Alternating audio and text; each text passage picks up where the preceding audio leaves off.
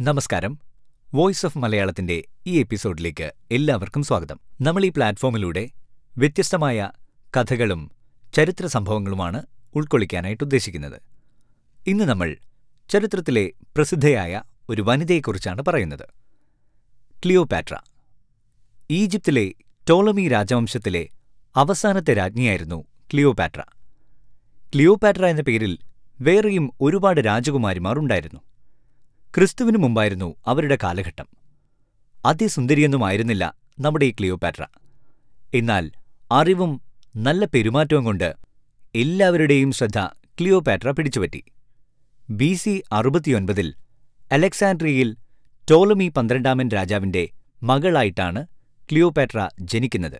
ഗ്രീക്കുകാരിയായിരുന്നുവെങ്കിലും അവർ Egyptian ഭാഷ സംസാരിക്കുകയും സൂര്യദേവനായ റായിയുടെ പുത്രിയാണ് താനെന്ന് പ്രഖ്യാപിക്കുകയും ചെയ്തു. ടോളമിയുടെ അനന്തരാവകാശികൾ ക്ലിയോപാട്രയും അനുജനുമായിരുന്നു.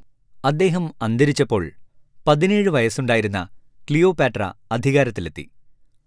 ആണുങ്ങൾക്കായിരുന്നു അവിടെ പ്രാധാന്യം നൽകിയിരുന്നത്.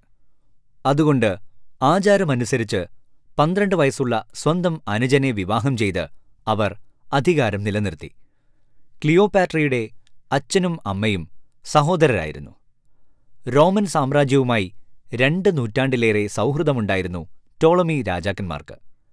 ശക്തി പ്രാപിച്ചുകൊണ്ടിരിക്കുന്ന റോമിന് ഈജിപ്തിന്റെ മേൽ കൂടുതൽ നിയന്ത്രണങ്ങൾ ലഭിച്ചു. ടോളമി പന്ത്രണ്ടാമൻ അധികാരം നിലനിർത്തുന്നതിന് അവർക്ക് കപ്പം കൊടുത്തിരുന്നു.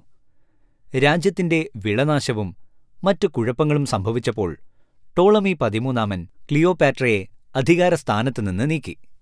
ബി സി നാൽപ്പത്തിയെട്ടിൽ ജൂലിയസ് സീസർ അലക്സാണ്ടറിയെ കീഴടക്കിയപ്പോൾ ക്ലിയോപാട്ര സീസറുമായി കൂട്ടുകൂടി. സീസർ ടോളമി പതിമൂന്നാമനെ യുദ്ധത്തിൽ വധിച്ച് ക്ലിയോപാട്രയെ വീണ്ടും രാജ്ഞിപഥത്തിൽ അവരോധിക്കുകയും ചെയ്തു. ഇതിനിടെ സീസറിനും ക്ലിയോപാട്രയ്ക്കും ഒരു പുത്രൻ ജനിച്ചു. ടോളമി സീസർ എന്നറിയപ്പെട്ട മകനോടൊപ്പം ക്ലിയോപാട്ര റോമിലേക്ക് പോയി. പക്ഷേ സീസർ പിന്നീട് വധിക്കപ്പെടുകയും അവർ ഈജിപ്തിൽ തിരിച്ചെത്തുകയും ചെയ്തു. അന്നത്തെ ഭരണാധികാരിയായിരുന്ന ടോളമി പതിനാലാമൻ അപ്രതീക്ഷിതമായി മരണമടഞ്ഞതോടെ ക്ലിയോപാട്രി മകനും അധികാരത്തിലെത്തി. ജൂലിയ സീസറുടെ മരണത്തോടെ റോമാ സാമ്രാജ്യം വിഭജിക്കപ്പെടുകയും മാർക്ക് ആന്റണിയും ഒക്ടേവിയനും ഭരണാധികാരികളാവുകയും ചെയ്തു.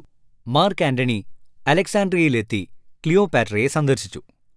റോമുമായുള്ള ക്ലിയോപാട്രയുടെ സൗഹൃദം പുതുക്കുകയായിരുന്നു അദ്ദേഹത്തിന്റെ ലക്ഷ്യം. എന്നാൽ പിന്നീട് മാർക്ക് ആന്റണി ക്ലിയോപാട്രയെ വിവാഹം കഴിച്ചു.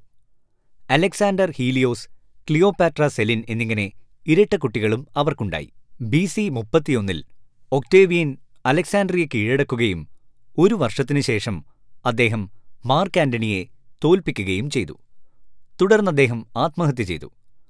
റോമക്കാർ ബന്ധനസ്ഥനാക്കി റോമിലേക്ക് കൊണ്ടുപോകുമെന്ന് ഭയന്ന് ക്ലിയോപാട്രയും ജീവനൊടുക്കാൻ തീരുമാനിച്ചു. പാമ്പുകടിയേറ്റ് മരിക്കാനായിരുന്നു അവർക്ക് താൽപ്പര്യം അങ്ങനെ ചെയ്താൽ അമരത്വം ലഭിക്കുമെന്നായിരുന്നു ഈജിപ്തുകാരുടെ വിശ്വാസം. പഴക്കൂടത്തിലെത്തിച്ച പാമ്പിന്റെ കടിയേറ്റ് അങ്ങനെ ക്ലിയോപാട്ര മരണം വരിച്ചതായും കരുതപ്പെടുന്നു. അതോടെ ഈജിപ്തിന്റെ ചരിത്രത്തിലെ ടോളമി യുഗത്തിന്റെ പരിസമാപ്തിയായി. മരിക്കുമ്പോൾ മുപ്പത്തൊമ്പത് വയസ്സായിരുന്നു അവരുടെ പ്രായം.